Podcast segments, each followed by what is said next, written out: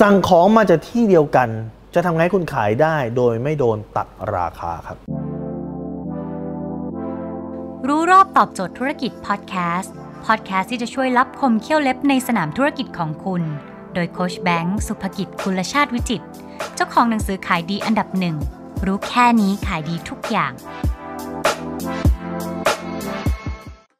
อนนี้มีคนเขียนถามมาเยอะเลยนะครับ โค้ชคะคือหนูก็สั่งของมาจากจีนนะคะหนูก็สั่งโรงงานผลิตมาบางคนอาจจะใช้แบรนด์จีนเลยบางคนก็เอามาตีแบรนด์ตัวเอง ซึ่งมันต้องสั่งวอลลุ่มในขณะหนึ่งถึงสามารถจะมาใส่แบรนด์ตัวเองได้ แต่ว่าปัญหาคือมันก็โดนตัดราคา ลูกค้าก็มาตัดราคาโน่นนี่นั่นนะครับจะทำไงถึงสามารถแก้ปัญหานี้ได้ บางคนเนี่ยลดราคาลดแล้วอีกก็ไม่สามารถแก้ปัญหาได้ทำยังไงครับ ผมให้ 2คำแนะนำฮะคำแนะนำที่ 1 เลยคือคำว่ารัก คำแนะนำที่2คือคำว่าเชื่อครับ คนจะซื้อของไม่ได้อาศัยปัจจัยราคาเพียงอย่างเดียว มันมีปัจจัยอีกสองอย่างเข้ามาด้วย คือคำว่ารักกับคำว่าเชื่อ เราจะซื้อของกับคนที่เรารักครับทำไงก็ได้เขารักคุณ พิมพ์รีพาย คนรักพิมพ์รีพาย พิมพ์รีพายทำบุญ คนรักพิมพ์รีพาย คนซื้อครับสองคือเชื่อทำไงก็ได้ให้เขาเชื่อคุณครับทำไมคนหลายคนเนี่ยศัลยกรรมหน้าก็มีในไทยนะ ต้องต้องบินไปทำที่เกาหลีแล้วฮะทำจมูกต้องบินไปทำที่เกาหลีแล้วเพราะอะไร เพราะเขาเชื่อ เขาเชื่อเขาอยากจะซื้อของคนที่เป็น expert เรื่องนั้นเขาอยากจะซื้อแอร์คนที่เป็น expert เรื่องแอร์เขาอยากจะซื้อเฟอร์นิเจอร์คนที่เป็น expert เฟอร์นิเจอร์อยากซื้อกล้องกับคนที่เป็น expert เรื่องกล้องเขาอยากซื้อสูทกับคนที่เป็น expert เรื่องสูทเรื่องการแต่งตัวเขาอยากซื้อแว่นกับคนที่เป็น expert เรื่องแว่นดังนั้นคุณจะทำไงให้ภาพลักษณ์คุณออกมาเป็น expert ครับซึ่งเมื่อก่อนในการทำการที่จะทำให้คนรัก หรือการที่จะทำให้คนมองคุณเป็น expert เรื่องนั้นเนี่ยเป็นเรื่องยากมาก เพราะว่าคุณจะต้องไปออกรายการทีวี คุณจะต้องทำหลาย ๆ อย่างออกรายการทีวีเขียนหนังสือทำเสียตังค์เยอะกว่าจะทำได้ แต่ว่าปัจจุบันนี้มันง่ายมาก เพราะคุณมีโซเชียลมีเดียแล้วตาคนก็อยู่ในโซเชียลมีเดียอยู่ในโซเชียลมีเดียมากกว่าอยู่ในทีวีนะครับเดี๋ยวนี้ช่องทีวีทุกช่องช่องไหนไม่มาลงโซเชียลมีเดียช่องนั้นดับ ดังนั้นเนี่ยคุณต้องโฟกัสไปที่ตัวโซเชียลมีเดียคุณจะทำไงให้คนเนี่ยมาที่โซเชียลมีเดียแล้วรู้จักคุณแล้วรักคุณแล้วเชื่อมั่นในตัวคุณ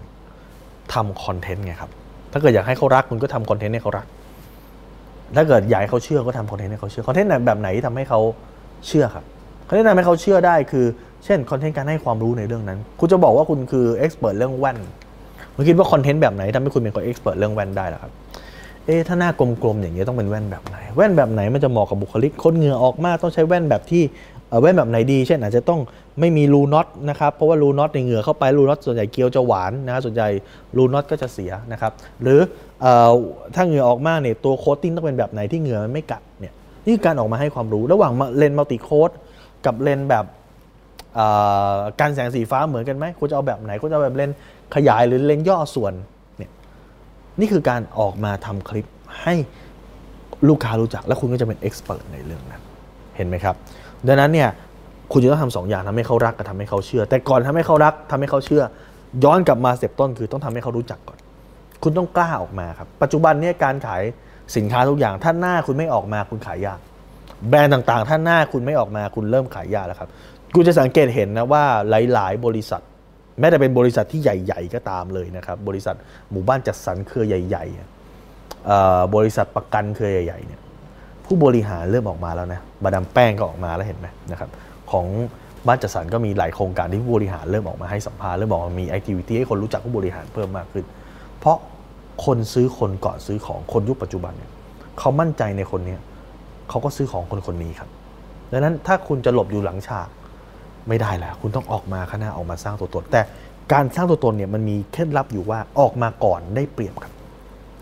มันเหมือนอย่างนี้ฮะการสร้างตัวตนเนี่ยมันเหมือนกับการออกโฉนดอะมันคือการจับจองพื้นที่ในสมองของคนฮะในสมองของ